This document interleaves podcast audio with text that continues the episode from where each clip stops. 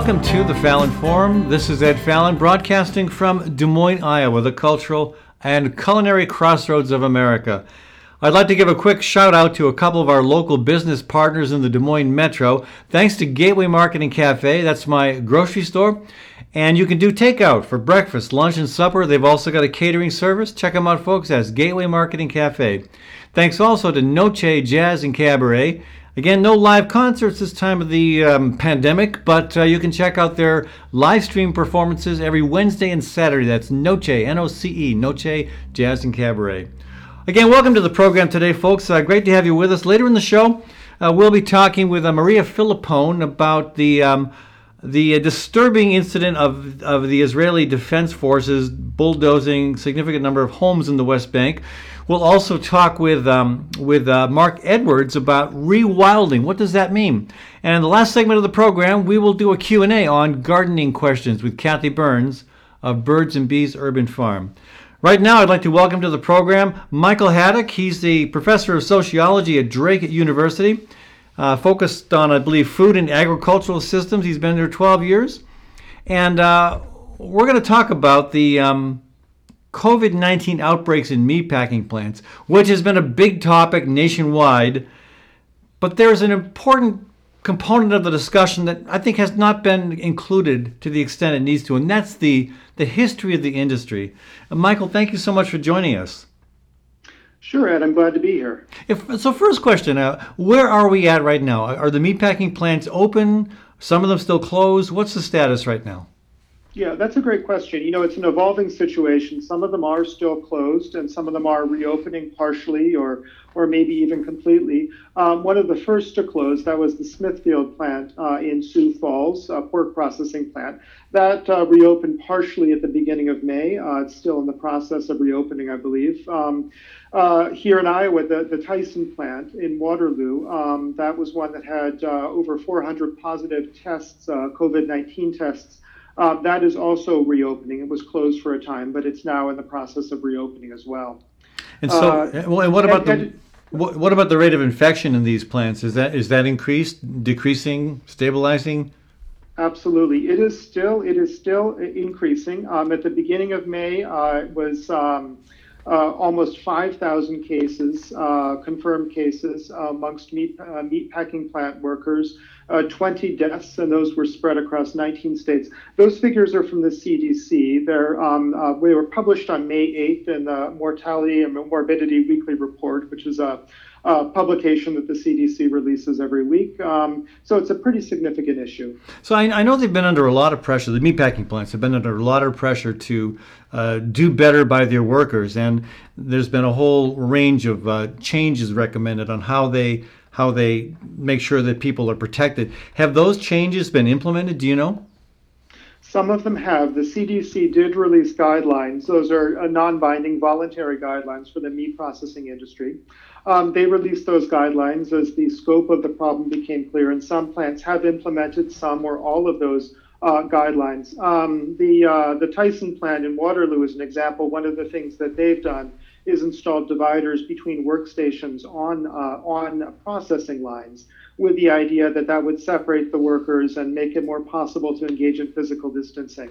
But I think there's still some concerns that remain about how effective those measures will be and about how widely they'll be implemented, uh, both across the industry and, and also within particular plants. So, and part of the reason that people are packed in so tight in these packing plants is Uh, they, they, they want to they want to bring as many animals through that slaughter system as, as, as quickly and efficiently as possible. And and so you maximize your space you you know you you give people specific jobs. I mean i my my guess is most people don't realize like what the working conditions there are like. Maybe you probably have a better handle on that than than i do and certainly most of our audience you know that's exactly right, Ed. It's um, it's it's kind of a hidden world for many people, except uh, for those people that work in the industry.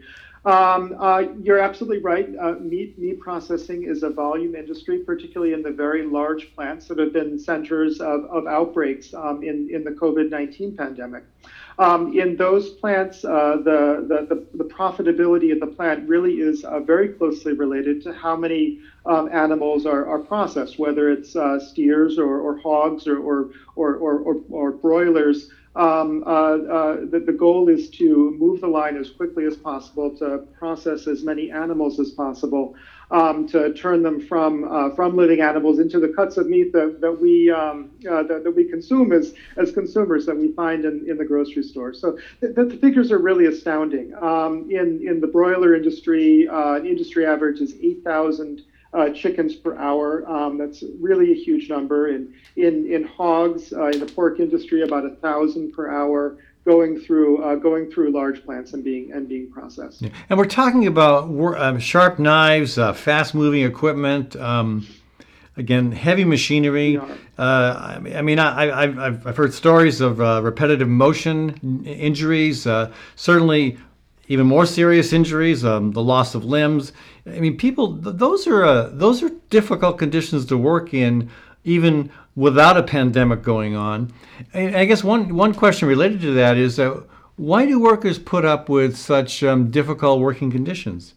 Yeah, that's uh, that that's a key question, and and I, I don't think that it can be answered uh, without looking back in the history of, of the meat processing industry one thing that many people don't realize is that meat processing was not always um, so arduous a job as it is today. It was always difficult work, it was always hard work, but in the middle of the 20th century, um, it was a good job. Uh, you could uh, make a good living uh, as, as a meat processing worker, um, you could move your family up, send your kids to college. Um, the average wages uh, in, in the meat processing industry were, were higher than those of, of, of other industrial workers. Uh, so it was um, uh, not anything like it is today. And, and a lot of that um, was related to the activity of labor organizations within the meat processing industry, and in particular, a union known as the United Packing House Workers of America, a very influential union around the middle of the 20th century that was successful at securing what were called master contracts with the major firms. Uh, ensuring uh, certain working conditions, ensuring, ensuring certain wage rates, certain benefits, all, all, all to the advantage of, um, of workers in that industry. So what, what went wrong? Why is that not the well, case now? Yeah, I, I, think it has to do uh, with with three uh, three historical processes, and, and, these are the ones that I and other folks who have done research um, on the industry's history have noted. So, so one of the key processes, um, and here we're talking about the period of years in the 1970s and the 1980s, one of those key processes was a shift in the industry's center from urban areas um, that were kind of union strongholds, like Chicago in particular, maybe Kansas City as well, um, uh, to, to, rural areas. Um, uh, people talk about uh, what's called the IBP revolution in the beef industry. IBP was a, a, a, a processing company. Iowa Beef Processors. Iowa Beef Processors. Right founded in the 1960s and really pioneered this new model of building large plants in rural communities. Well, and, and, and Bob, Bob, Peterson, who I believe was the uh, CEO of, uh, of that company, was also pretty adept at snagging public subsidies. And uh, I mean, back in the, you know, before public subsidies became almost a de facto, you know, a, a thing that businesses expected government and taxpayers to do for them, he was good at that. And, and he landed a whole bunch of subsidies that, in my, in my estimation, what they really helped do was force out the competition and force mm-hmm. out force out a lot of the good paying jobs. Is, is would you say that's an accurate assessment? Well, that's a I mean, that that is the second process I think that we need to think about. So there's this shift to rural areas. There's that massive consolidation in um, uh, the beef industry, uh, in the pork industry, not quite as much as in the beef industry, but still very significant. And then also the consolidation of actual uh, processing plants. So going from a larger number of smaller plants to what we have today, which is a, a, a pretty limited number of really massive, enormous plants. Um, that have replaced a lot of those smaller operations um, that existed in, in, in, in, earlier years. And we used to have meat, um, meat lockers used to exist in, in most small towns, right? That's exactly right, and that's really really no longer the case. It's something that is um, a, a, challenge for smaller smaller farmers that um, want to process a few animals rather than hundreds or thousands of animals, um, and um, it certainly is a challenge for workers as well. Okay, so you're looking at a decision by the by the owners to move the plants away from the union strongholds to rural communities. Uh, at the same time, landing subsidies uh, at the same time, lots of consolidation, the larger, stronger packers buying up uh, buying up the competition, and also not only forcing out the other, you know, medium to big size packers, but forcing out the small lockers. So that's that's an equation for um, trouble right there in terms of worker uh, safety, worker health, um, uh, the, you know, the, the best possible conditions for farmers as well. It certainly is, and and both of those two um, two processes really did undermine the ability of um, of labor unions to uh, to influence the production process and influence the uh, the wages that were provided for, for this work. You know, so as the um, as the quality of the work went down as a result of these changes, uh, quite understandably, there was a high turnover in the workforce. Um, and, and meat processing companies began to uh, look around for, for new groups of people to hire. Um, um, one of the groups, uh, or, or several of the groups that um, have become um, key, key factors in the meat processing workforce are uh, relatively new refugees in the United States, um, relatively new immigrants in the United States. Um, and those groups uh, have historically and are today uh, more difficult to unionize than, um, uh, than more experienced workers. Um, in, in industrial settings. Well, and they're also they're, they're, they're, they're also uh, a lot a lot of immigrant people don't want to call attention to themselves, so they're unlikely to complain about poor conditions. That's exactly right. Yeah. If we want to think about the factors that, that pose uh, challenges for, for unions, one is that vulnerability, 100%, that's a big deal. Um, we can also talk about um, the um, uh, uh, multiple languages, multiple cultural backgrounds, uh, uh, making it more difficult to, um, uh, to, to, to, to, to organize workforces.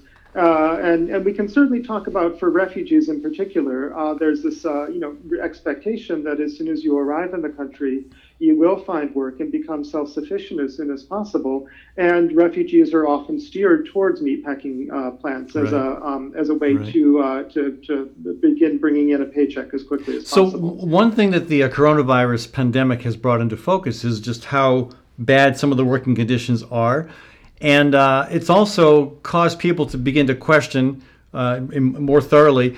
You know, if, is this the right uh, is this the right place to be uh, to be processing meat? Is this is this the way it should work? And a coalition is formed under the guidance of the League of United Latin American Citizens to to basically promote a boycott of Tyson, Smithfield, JBS, the other big packers, and to encourage people either to not eat meat or to purchase meat from local farmers who are not using that industrial system. What, do you, what are your thoughts on that on that movement? Yeah, I think that's a very important conversation to be having. And I think that this, you know, again, is something that uh, we as consumers don't often give a lot of thought to where the food purchases that we make come from and what the conditions were like for the people who were involved in making those food products. I, I, do think that um, consumer-oriented um, uh, activism really is most effective when it's paired with worker activism. So if you think back to the Great Boycott back back, back uh, with Cesar Chavez, and, right. um, uh, that, that that campaign was one that combined consumers and workers working together uh, to uh, increase their influence. Um, and I think so part that's what I would hope to see in this situation. I think part of the challenge here is to com- to combine forces with the workers, the farmers, and the consumers. And and we'll see where this leads. But I think there's a there's a growing awareness, and uh, and maybe we'll begin to see not just reforms within the industry, but movement toward a system that is more sustainable, more friendly, both to the workers, to the farmers, to the consumers, to the land. I would hope so. Yes. Michael, uh, thank you uh, so much for joining us, folks. We've been talking with Michael Haedicke. He's an associate professor of sociology at Drake University and uh, been there a long time and uh, has, has, has written, most recently wrote a very compelling uh, analysis of the history of the meatpacking industry. Michael, uh, thank you so much for taking the time to visit with us. Thanks so much, Ed. It was a real pleasure. All right, folks, when we come back from a short break here, we'll be talking with Maria Filippone about the unfortunate, um, most, most recent uh, destruction of homes in the uh, West Bank, in the Palestinian area of the West Bank. Back in a minute on the Fallon Forum. Gateway Marketing Cafe is your locally owned source for specialty groceries. Enjoy chef crafted prepared foods, artisan baked goods, organic produce, specialty cheeses, and hand selected wines and craft beer. Visit the lively cafe for breakfast, lunch, and dinner seven days a week. Gateway Market is centrally located on the corner of Martin Luther King Jr. Parkway and Woodland Avenue, Stop by or visit www.gatewaymarket.com for more details. Gateway Market, good food, great community. Across the Des Moines Metro, Ritual Cafe is known for its excellent fair trade coffee and fair trade tea. Ritual Cafe also serves breakfast and lunch and offers an entirely vegetarian menu. This unique venue is also known for its live music and displays of local artwork on the walls. Located on 13th Street between Locust and Grand in downtown Des Moines, Ritual Cafe is open six days a week. Make Ritual Cafe a daily part of your ritual. Noce is the premier home in Des Moines for jazz and cabaret. With its prime downtown location and stylish ambiance, Noce attracts both national acts and local favorites, including Max Wellman, Gina Gedler, Scott Smith, Tina Haas Findlay, and Nick Leo. Every Wednesday night, you can enjoy the progressive sounds of one of America's longest running jazz orchestras, the Des Moines Big Band. Noce also offers a world class cocktail bar and serves a variety of small plates. If you haven't been to Noce, you haven't experienced the fullness of Des Moines' cultural revival. If you have, we're sure you'll be back. Noce, located on Walnut Street just south of the Sculpture Park in downtown Des Moines.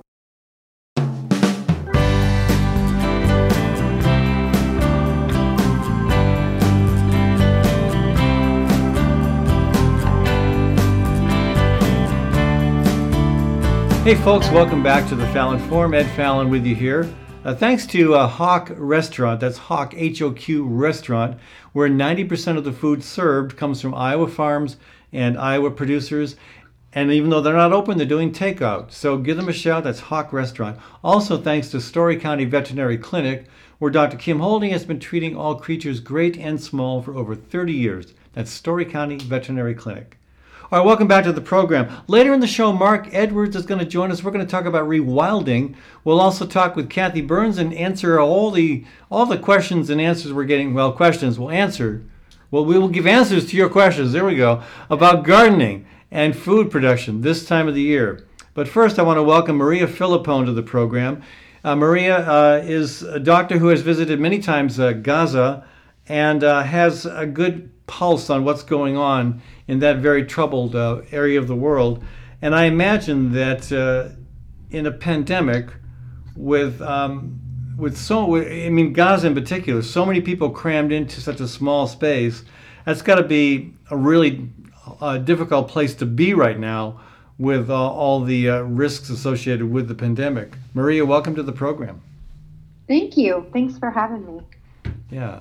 So, what, what are you hearing back from people about uh, COVID 19 and Gaza and the West Bank? Um, I, I hear more from people in Gaza just because I, I think I have more friendships there because I've spent more time there.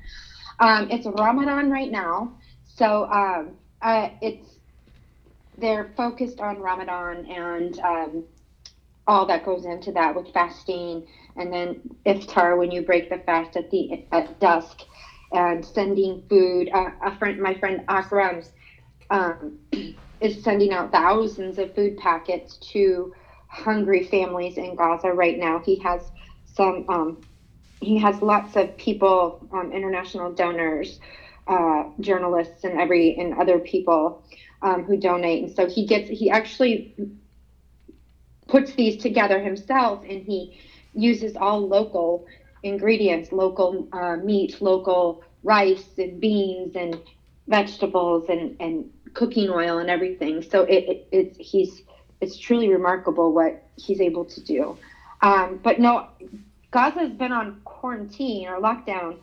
I, I, was there in March and we had to leave abruptly because of um, COVID 19. Uh, we had entered Gaza on March 1st from Bethlehem and Bethlehem was closed March 4th or 5th, and then we had to leave Gaza March 6th and fly out of um, Tel Aviv March 7th. Um, we were supposed to be there till the 10th, I believe. Um, so we had to leave early, and they canceled school right away. And you know, there's no infrastructure because it's been um, targeted uh, right. by Israel throughout the blockade. So if if COVID were to com, you know, take root like it has in other parts of the world, it would be, be absolutely devastating for Gaza. There's, you know, four or five hours of electricity a day. Um, the water, 97% of the water is filthy. So they haven't had they Um, haven't had that kind of a break uh, a breakout of COVID yet, but the conditions No, but are it's such because that they yeah. ground everything to a halt because they knew it would be devastating if it went there. Um, there were, I believe, there have been a total of 14 cases in Gaza. They've turned some of the UN schools and stuff into quarantine isolation centers for people who have been exposed. Um, and the first cases that entered Gaza, um, I want to say in the end of March, early April, were from people traveling from Pakistan back into Gaza, and they entered through the Egyptian side. Mm, okay. Well, well, I, and I know your expertise is more with Gaza than the West Bank, uh, but I, you, you certainly know a lot more about what's happening in the West Bank than I do, and probably most of our audience. But the, uh, you know, the I was disturbed by the news recently of the village that um, it, was a, it was where Palestinians were constructing homes and uh, agricultural buildings and, and, and wells, and some of those were being financed by international support, and. Uh, you know, one day the Israeli Defense uh, Forces, or I, I think it was the Isra- Israel Civil Administration, came in and posted um, on 22 of those buildings a notice of demolition. And I don't know whether they followed through on that, but but this is disturbing to me because you know surrounding this area where Palestinians live uh, are illegal settlements by Jewish settlers. I mean, these are not just illegal in terms of they're they're illegal in terms of the, the UN's perspective. And so International law. yeah, how, how is it that you can have these these these illegal, uh, you know, developments occurring on land where you know the where land that's disputed, and yet you can have the government come in and tear down Palestinian structures? How how do, how do they get away with that? Well, because they have the most powerful country in the world giving them uh, over $4 billion a year, the U.S., in, in financial aid. And the U.S. gives um, Israel um, political coverage internationally. So, of course, they can do whatever they want as long as the U.S. is in their corner. Um, yeah, and I, I don't, I know that that village you, you told me about um, it's near Nablus, which is north of Ramallah in the West Bank. Um, and I, I don't know to say with certainty if it if it's been demolished, but it probably has. Um, but anyways, there's lots of um, lots of examples too. You don't have to look very far to see how uh, the Israeli uh, army, the military, and the government, the policies are wreaking havoc on um, the West Bank mainly and Gaza um, by demolishing these quarantine rocks they've set up to social distance in these Bedouin neighborhoods in um, in the West Bank, and also like to do testing. They do, you know they they destroy these these makeshift sites that Wait, so who? areas Wait, so in who? who Palestine. wait, so who put up these? Um, these were these were testing sites to check Yeah. for check for the presence of coronavirus. They were erected by the Palestinian community. Yes, but um, the Palestinian Authority in like areas uh, A and B, I believe, they um, have had healthcare workers and and whatnot set up different different like just in the middle of the road um, makeshift sites to educate the Bedouin community and other Palestinian communities in the West Bank about social distancing, wearing masks, and to get tested and you know different ways to combat um, and, and avoid coronavirus. And there have been several instances where the Israeli military has run them, you know, destroyed them and or Why? their- why would they do? tanks to- Why would they do that? I, I don't understand that from any point of view. they say they're. Cons- I, I don't know. I don't know Hmm. why they they don't. I don't know. Now, this is the same area. Again, this village in the West Bank is in an area where 90% of the lands uh, fall under a certain type of control that prevents residents from uh, growing any crops until they've obtained a, perm- a official permission from the Israeli government. And so, you know, okay, that's one thing. But then I, I looked into that a little bit further, and it looks like those permits are actually almost impossible to obtain. And there's, um, I think it might be a UN human rights group that reports that 98% of those applications have been denied. If you're Palestinian, yeah. Yeah. So Yeah. so you can't you can't you can't, for example, add on to your your your home in order to accommodate your your newly married son and his family, or you can't you can't um, grow an extra. Uh, you know, a, a bit of cropland if your if your family is, was hungry the year before. Uh, this is just crazy. I mean, I, I don't know why this. Well, is, and you're not, you're often not allowed to rebuild after, because you would have to apply for a permit if the, um, if the Israeli military demolishes, invades and demolishes your home or village during the middle of the night, which they do often. You're not allowed to rebuild even if they demolish it. Really, and and, and they Uh-huh. and the, and their pretense for demolition is uh, can be vague. I imagine. Oh, very vague. Yeah. Well, this is a this is a tough situation to to hear about, and and what what um, I mean, I mean right now everybody everybody is kind of in survival mode. Uh, Right. eh, but what what can but one thing that people have in the U.S. at least, not everybody, not me actually, but a lot of people have time. They I, I hear from people all the time saying, "I'm bored. What do I do?" Well, give them something to do, Marie. What what can people do to help with what's going on in these Palestinian villages? first of all, they can educate themselves. You know, go online, question uh, the way the media reports things, question the narrative.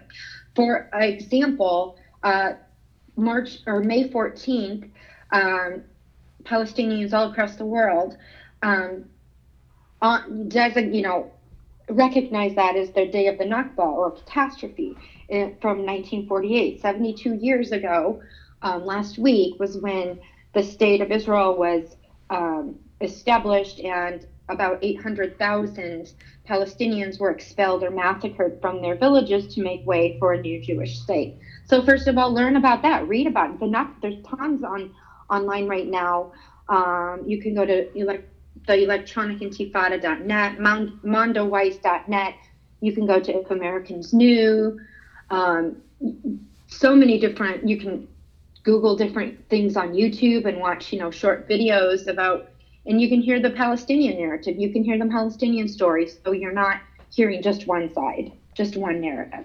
Okay, So so, that's one thing they can do. Another thing they can do is once they read up on it and get a bit more um, fluent in, in that, that particular issue in the world and realize how incredibly important it is to every other issue in the world, especially when it comes to the United States and or standing in the world, then they can contact their um, elected officials and say, not in my name, I don't want my tax dollars, you know, going towards this, towards this uh, oppression and subjugation of, of people just because they're not Jewish.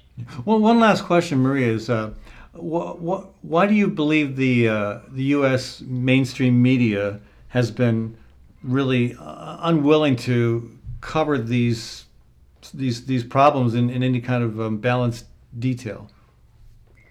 Um, I think slowly, oh so slowly, that is changing. However, um, I think it has been pretty one-sided all this time because who has controlled the narrative?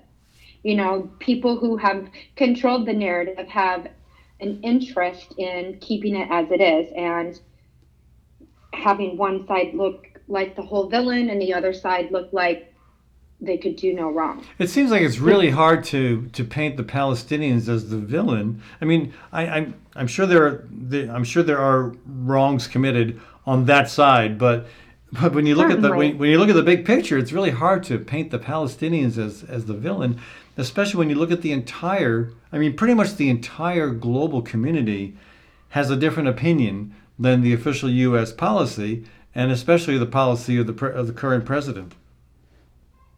I know. Well, yeah, and I think people are are changing their minds slowly here. Just last week, there were two senators, um, a Republican from Ohio and a Democrat from Maryland, who introduced a bill um, to this, you know, to say that it's wrong to criticize Israel. And I, I'm trying to find the exact bill as we speak. I can't remember what it was, but it was saying we can't criticize we can't support the boycott, divestment, and sanction movement.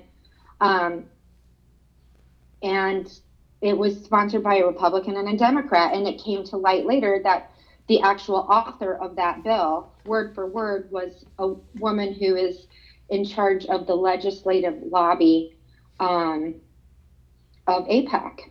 Oh, surprise, So surprise. our, yeah. our, our, our government is yeah. passing laws that are written by By a vested interest. Yeah. yeah, yeah. by political action committees or or organizations that have you know one thing in mind Well, So- Maria, th- I really appreciate you taking the time to join us. I know you're you got your hands full on so many fronts, uh, folks. We've been talking with Maria Filippone about the uh, current situation in Gaza and the West Bank as it is being affected by the COVID-19 pandemic. Uh, thanks for joining us for this conversation. Can I just correct one thing? I, I see this this um, bill that was presented, and it was to enable Israeli impunity at the International Criminal Court. Ah, okay. All right. Thank you. Folks, when, when we come back, uh, Mark Edwards is going to join us. We're going to talk about rewilding Iowa. Stay tuned on the Fallon Forum. When it's time to entertain, think of Gateway Market to handle all the details. Gateway offers a wide variety of stress free options like cut to order cheese and charcuterie, a delicious olive bar, and a wide variety of chef prepared dips and spreads. Or let Gateway's catering team take care of the entire event, right down to the wine and beer pairings. Gateway's expert floral designers can even customize the perfect centerpieces. Stop by or visit gatewaymarket.com for more information. Gateway Market, good food, great entertaining. Dr. Kim Holding has over 30 years of experience working with all creatures great and small cat, dog, horse, cow, elephant. Well, maybe not an elephant. If you've got a pet elephant, you may be in trouble. Kim's work history is long and deep, and her clients stick with her year after year because they know she will do right by them and their pets and farm animals. So give Dr. Holding a shout to keep your animals happy and healthy. Call 515 232 8766. That's 232 8766.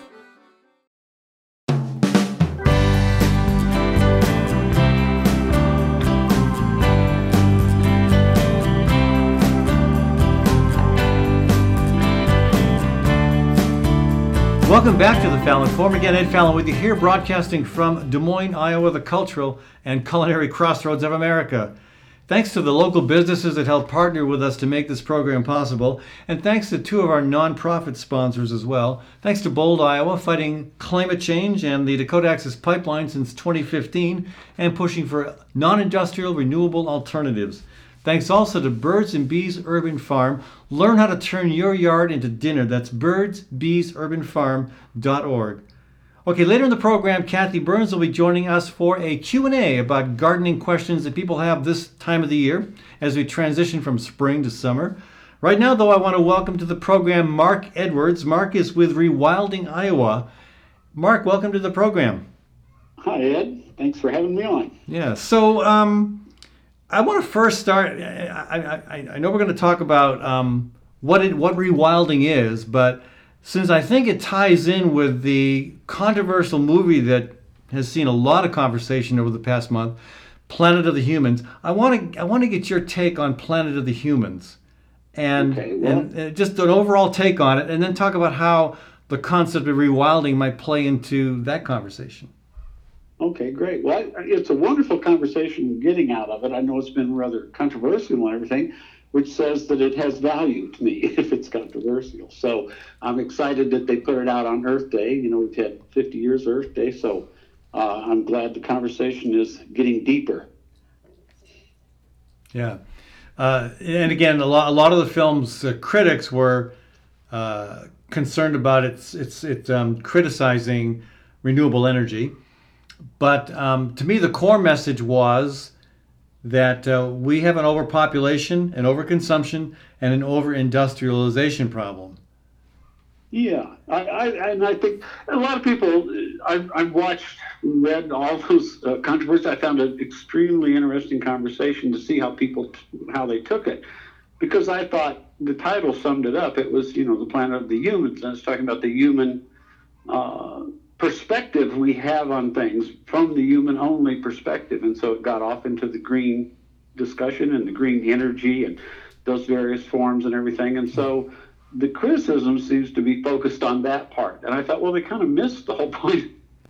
Yeah, and then so and just to just to branch off to get to get into the whole definition of rewilding, I want to tie it back in with the planet of the humans. But the uh, rewilding, most people aren't familiar with that term.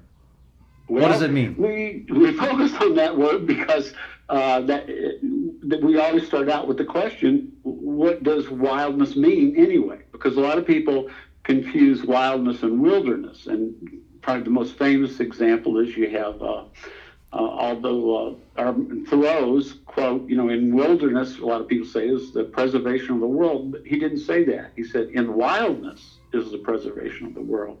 And wildness is a action verb. A it's not a place. Wilderness is a place. And so we tend to think of that. Uh, wildness gets confused in how we're using that a lot. And we think of wildness as something separate from us, something somewhere else, or, you know, you have to go to a big national park to really experience that kind of stuff. And we're trying to say, no, you know, wildness is in your stomach. That's what digests your food. That's what grows your food. And, and so we need to bring that word back to home so that we can apply that uh, perspective to where we live and who we live with and how we live with them. So what is what the what does wildness look like in say an urban context? Well, there's a lot of different uh, levels. I know you're doing your uh, garden in your yard, so that's a form of wildness. You, you, we're going from a monoculture, uh, one species lawn, where we eradicate every dandelion, which affects every bee, to growing your food right where you live, right in your yard. And, and I think that's a form of wildness. So we, there's the personal level of wildness, and then there's what reason we're going in the wildness is we want to talk about our trust fear relationship to place. And so you're saying, well, I can trust my yard to produce the food that I need to eat. And that's kind of the level of discussion we're having on, say, big ag in Iowa, because we're in Iowa and agriculture is a big thing, and we're talking about CAFOs and and monocultures and diversity and water quality, all those things, you know, tie together in terms of that wildness. So, we believe, you know, the whole thing is based on wildness. The more you, you know, the, the general thing I learned is when I started studying ecology, ecology is, you know, based on the principle that, uh, you know, the more diversity, the healthier the ecosystem. The healthier the ecosystem, the healthier the individual.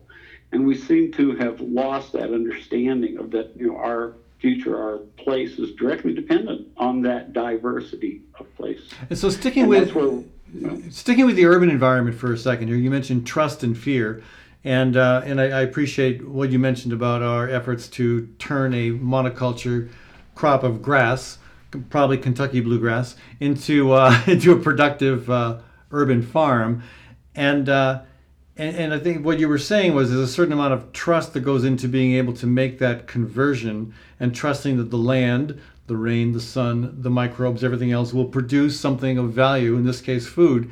But the flip side of that is fear. And to me, it seems that if, if people are uh, obsessed with that monoculture, it's an, it's an effort to kind of control the environment to the point where there's nothing unusual or scary or different uh, or out of the ordinary happening. It's all uniform blades of grass from the same plant, cut to the same height, because at root there's a fear of the transience of the you know the, the transit nature of existence. There's a fear of the insecurity that comes with uh, with stepping off the edge and living with more trust in terms of you know what what we expect from our natural world. That's my philosophical rant, Mark. Am I on base there at all? Well, I, I think the virus uh, discussion we're having here lately is a, a good example of, uh, you know, you can't really control everything. And you look at our history, whether we're trying to control the rivers or the whatever, uh, we talk about climate change, all those kinds of aspects, it's clear that we you can't control everything, you know. Right. And uh, I, I think that that opens up the discussion about the trust, you know, and we've kind of uh, have this false security in that monoculture, which it's clear, you know, is not working. and we have a false security in this worldwide supplying our needs kind of thing. That, you know, in Iowa, we import 86% of what we eat that comes from an average of 1,500 miles away. We can't even feed ourselves with the most richest soil in the world, Yeah. you know.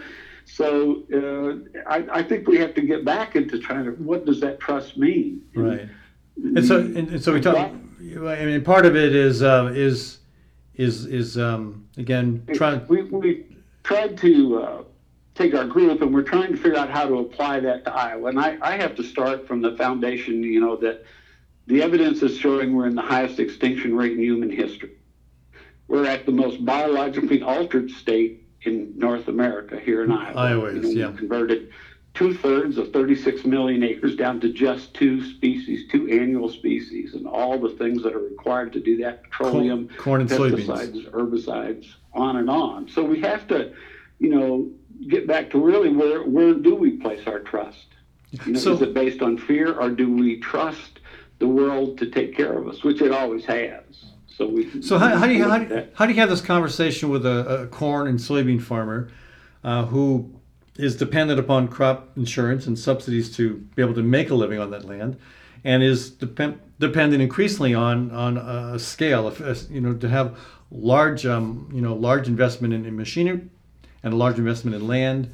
Uh, in order to you know produce the highest possible volume of crop, the highest possible yield, how do you have that conversation with them about um, you know, having how, how do you bring how do you bring home the philosoph- philosophical dimension of trust to a practical level where you know farmers might feel that there's something they can do that would increase the biodiversity, increase the wildness, um, Right. without damaging their ability to make a living.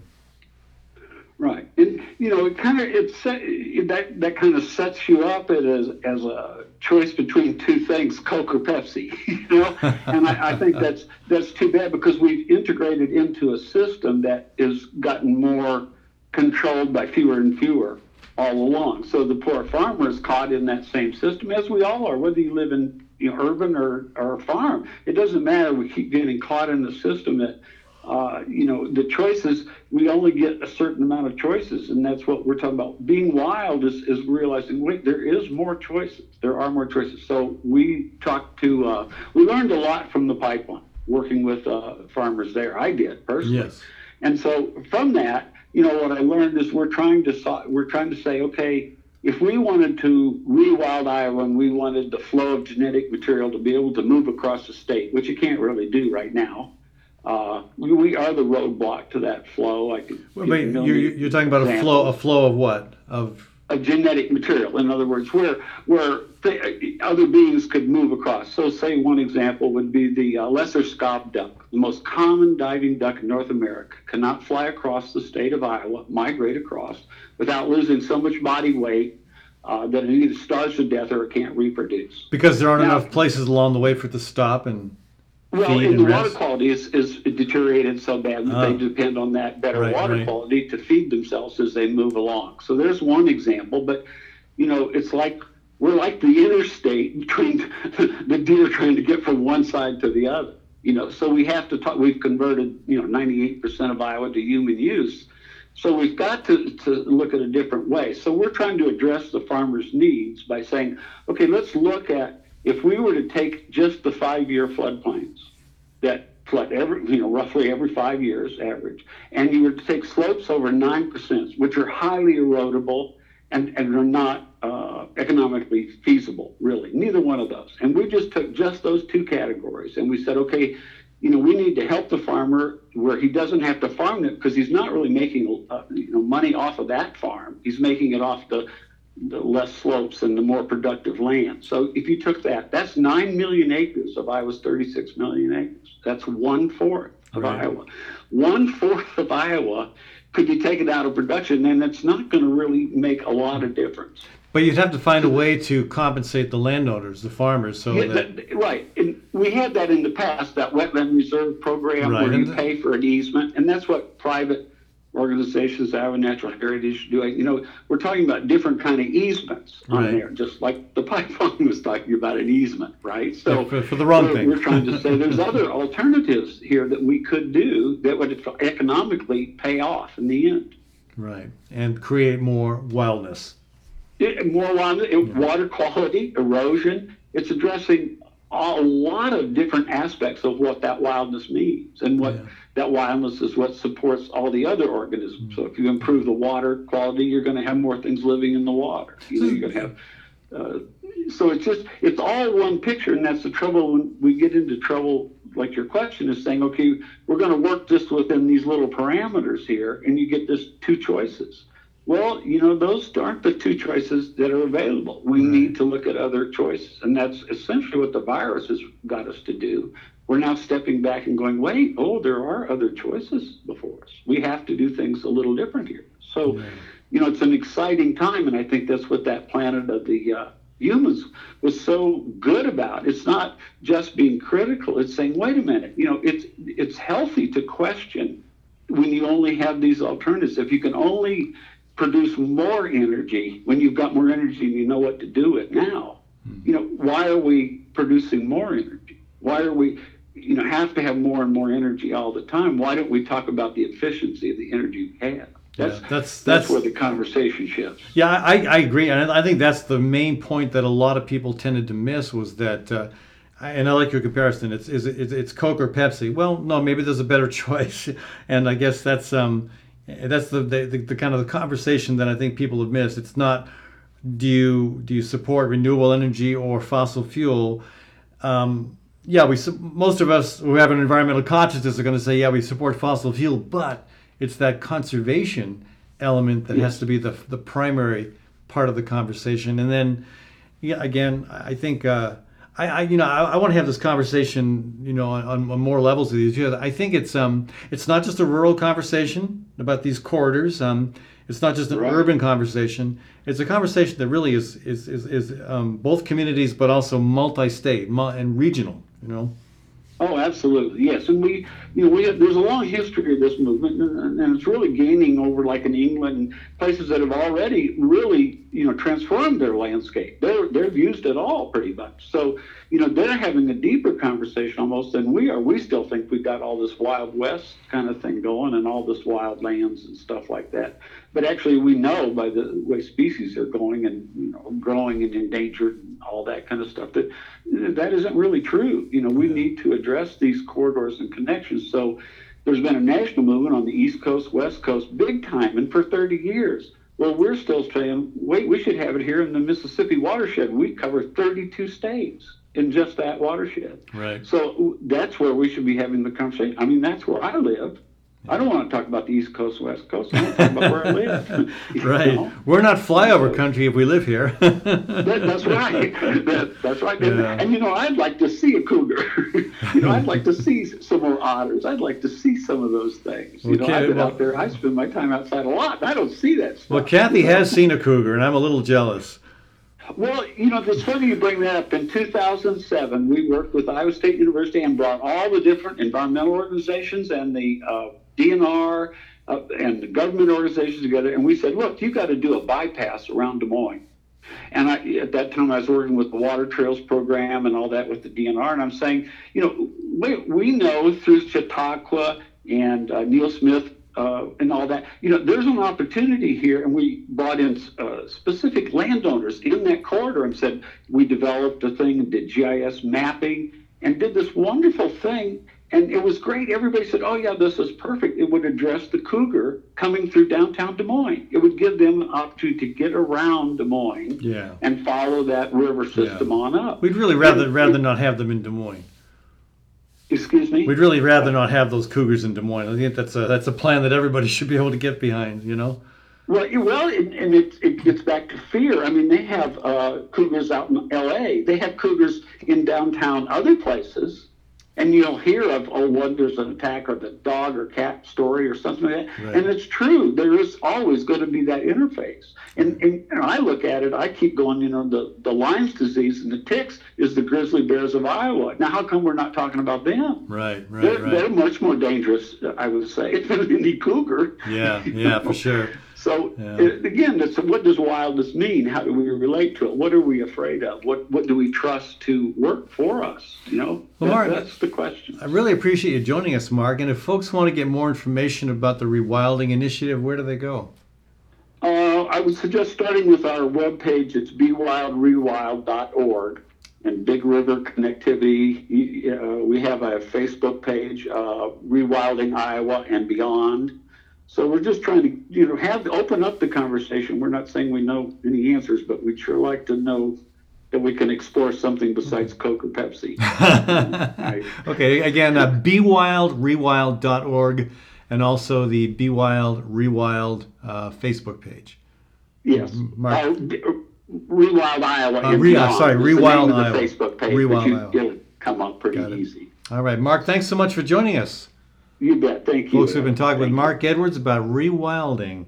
When we come back from a short break, uh, Kathy Byrnes is going to join us. We're going to answer your questions about gardening as we switch from spring to summer. Stay tuned on the Fallon Forum.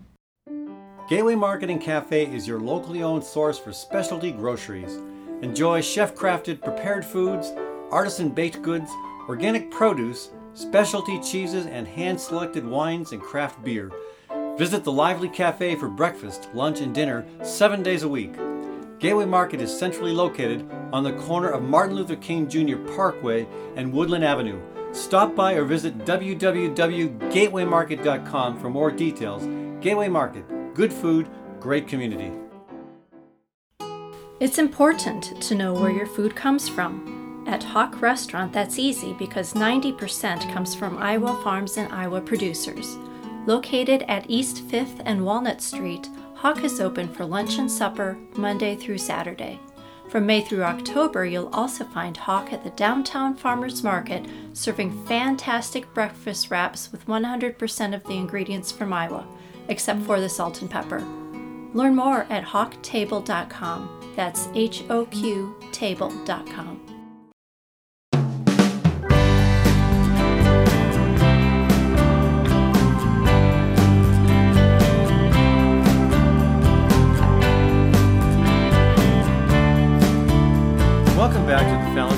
Fallon with you here. Thanks to Gateway Marketing Cafe, one of our local business partners. That's our grocery store and a great place for breakfast, lunch, and supper, which you can get through takeout. They're still doing takeout service. They've also got a catering service as well. That's Gateway Marketing Cafe. Thanks also to Ritual Cafe, fair trade coffee, fair trade tea, and an all vegetarian menu. And yeah, Gateway is also continuing to do takeout service. So check them out, folks. That's Ritual Cafe. Ritual Cafe and Gateway, both doing takeout service. There we go. Hey, so again, welcome back to the program. Uh, Kathy Byrnes with me here as we're going to try to answer some of the questions that keep coming up, uh, either to us personally, on you know messages we get, sometimes on the Iowa Vegetable Gardening page. Uh, we see good questions all over the place. There's no such thing as a dumb question. Although a couple of them come pretty close. But uh, let me start with one that's near and dear to my heart potatoes. So, somebody was asking, is it too late to plant potatoes? You know, I I I don't know. I've never planted them this late.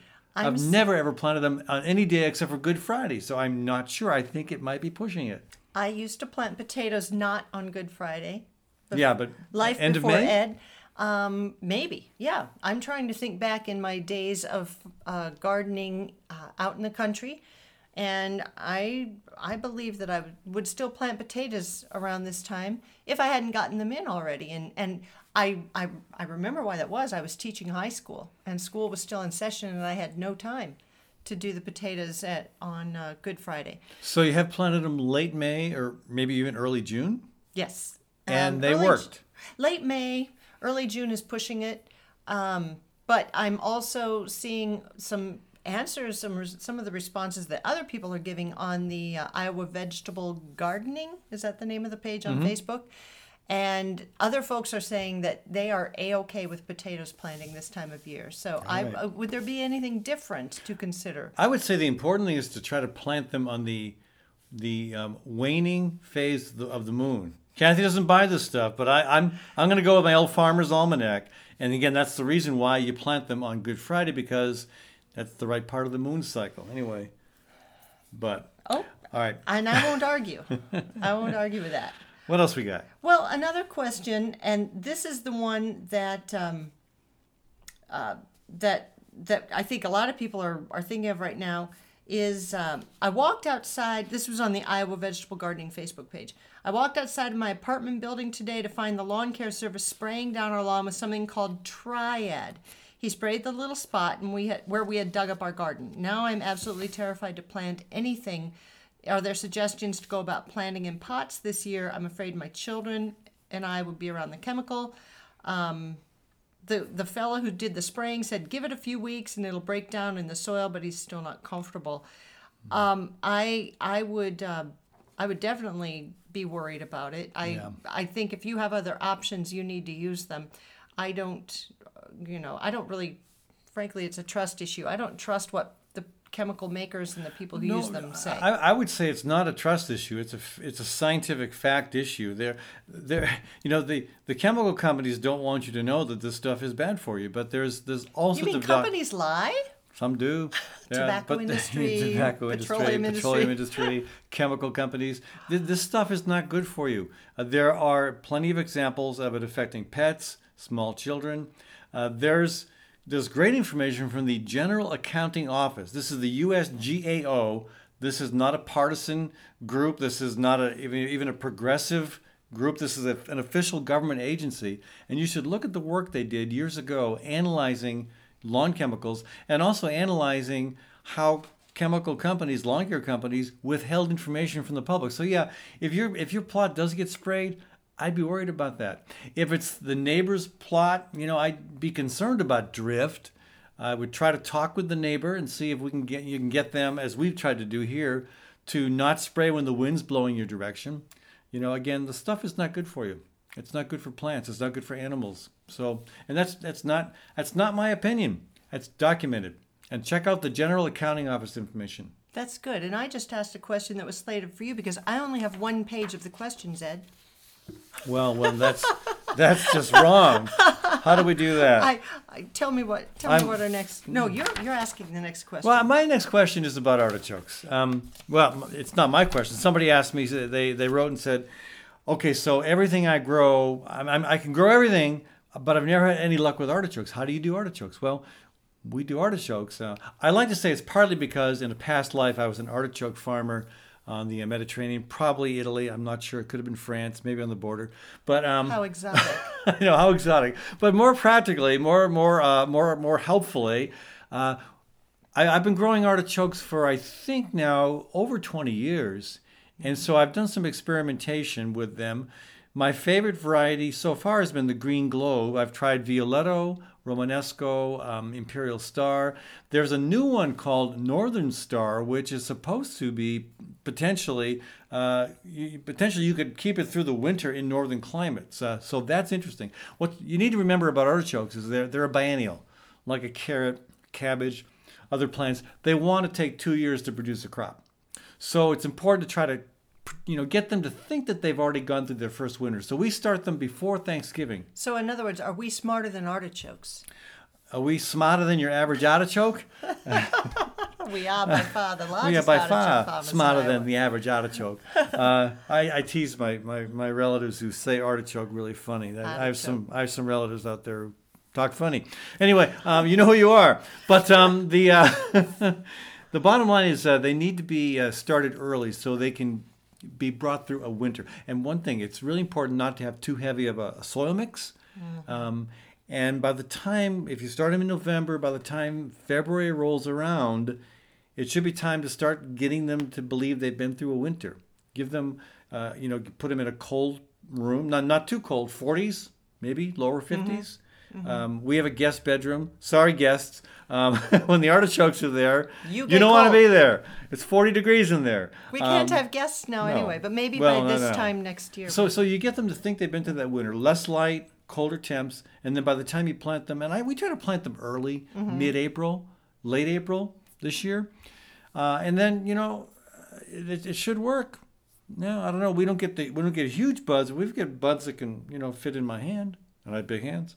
you do. So And and um, the bigger the buds, the more butter you can. yeah, that's the bottom line. Is remember artichokes exist as a way to eat butter. They're they're a conduit for butter. and infuse a little freshly chopped tarragon, or if you have dry, fine, but infuse that tarragon into your butter. The important thing though is getting them started really early and tricking them into thinking they're, they they've been through their first year. Uh, speaking of tricky, a question is I'm planting, uh, this is from a first year gardener saying, I'm planting strawberries, asparagus, broccoli, garlic, onion, cantaloupe, potatoes, Brussels sprouts, pole beans, peas, yellow squash, zucchini, lettuce, carrots, cherry tomatoes, and grape tomatoes. Wow. I was hoping to plant those as starter plants rather than seeds, but do any of these do better just putting the seeds in the ground, or do they have to be seeds? Uh, or can they be done as seeds? Anyway, um, my first response is you're taking on a lot, and good for you. I applaud the intention. That's a lot, and if this is your first time gardening, um, I wish you all the luck. But I would, I would maybe pick half of your favorites of those and start with them. Uh, some of those can still be started from seed, um, Direct sowed. direct sowed right into the ground. Um, it's a little late for peas, yeah. Squash, yes. Zucchini, yes. For sure. Uh, lettuce, it's it's it's okay. It's getting a Pushing little it, late. yeah. Carrots, okay. Um, the tomatoes, no. You have to. Well, unless they're get the seedlings, yeah. You have to get the seedlings and plant those from plants. Asparagus, you don't even plant from a really seed. You you buy a, a start for those. We're going to have to leave more time for this segment of the program because we only got through about a third of the questions, maybe a fourth of the questions. Uh, again, thanks for tuning in today, folks. This is Ed Fallon. Kathy Byrnes, my guest with uh, Birds and Bees Urban Farm. Kathy's also one of the uh, co-producers of the program, along with Sherry Herdina. You can check out the the, the show on the uh, our, on our website, fallonforum.com. Also, this segment will be on Facebook. Thanks again for tuning in.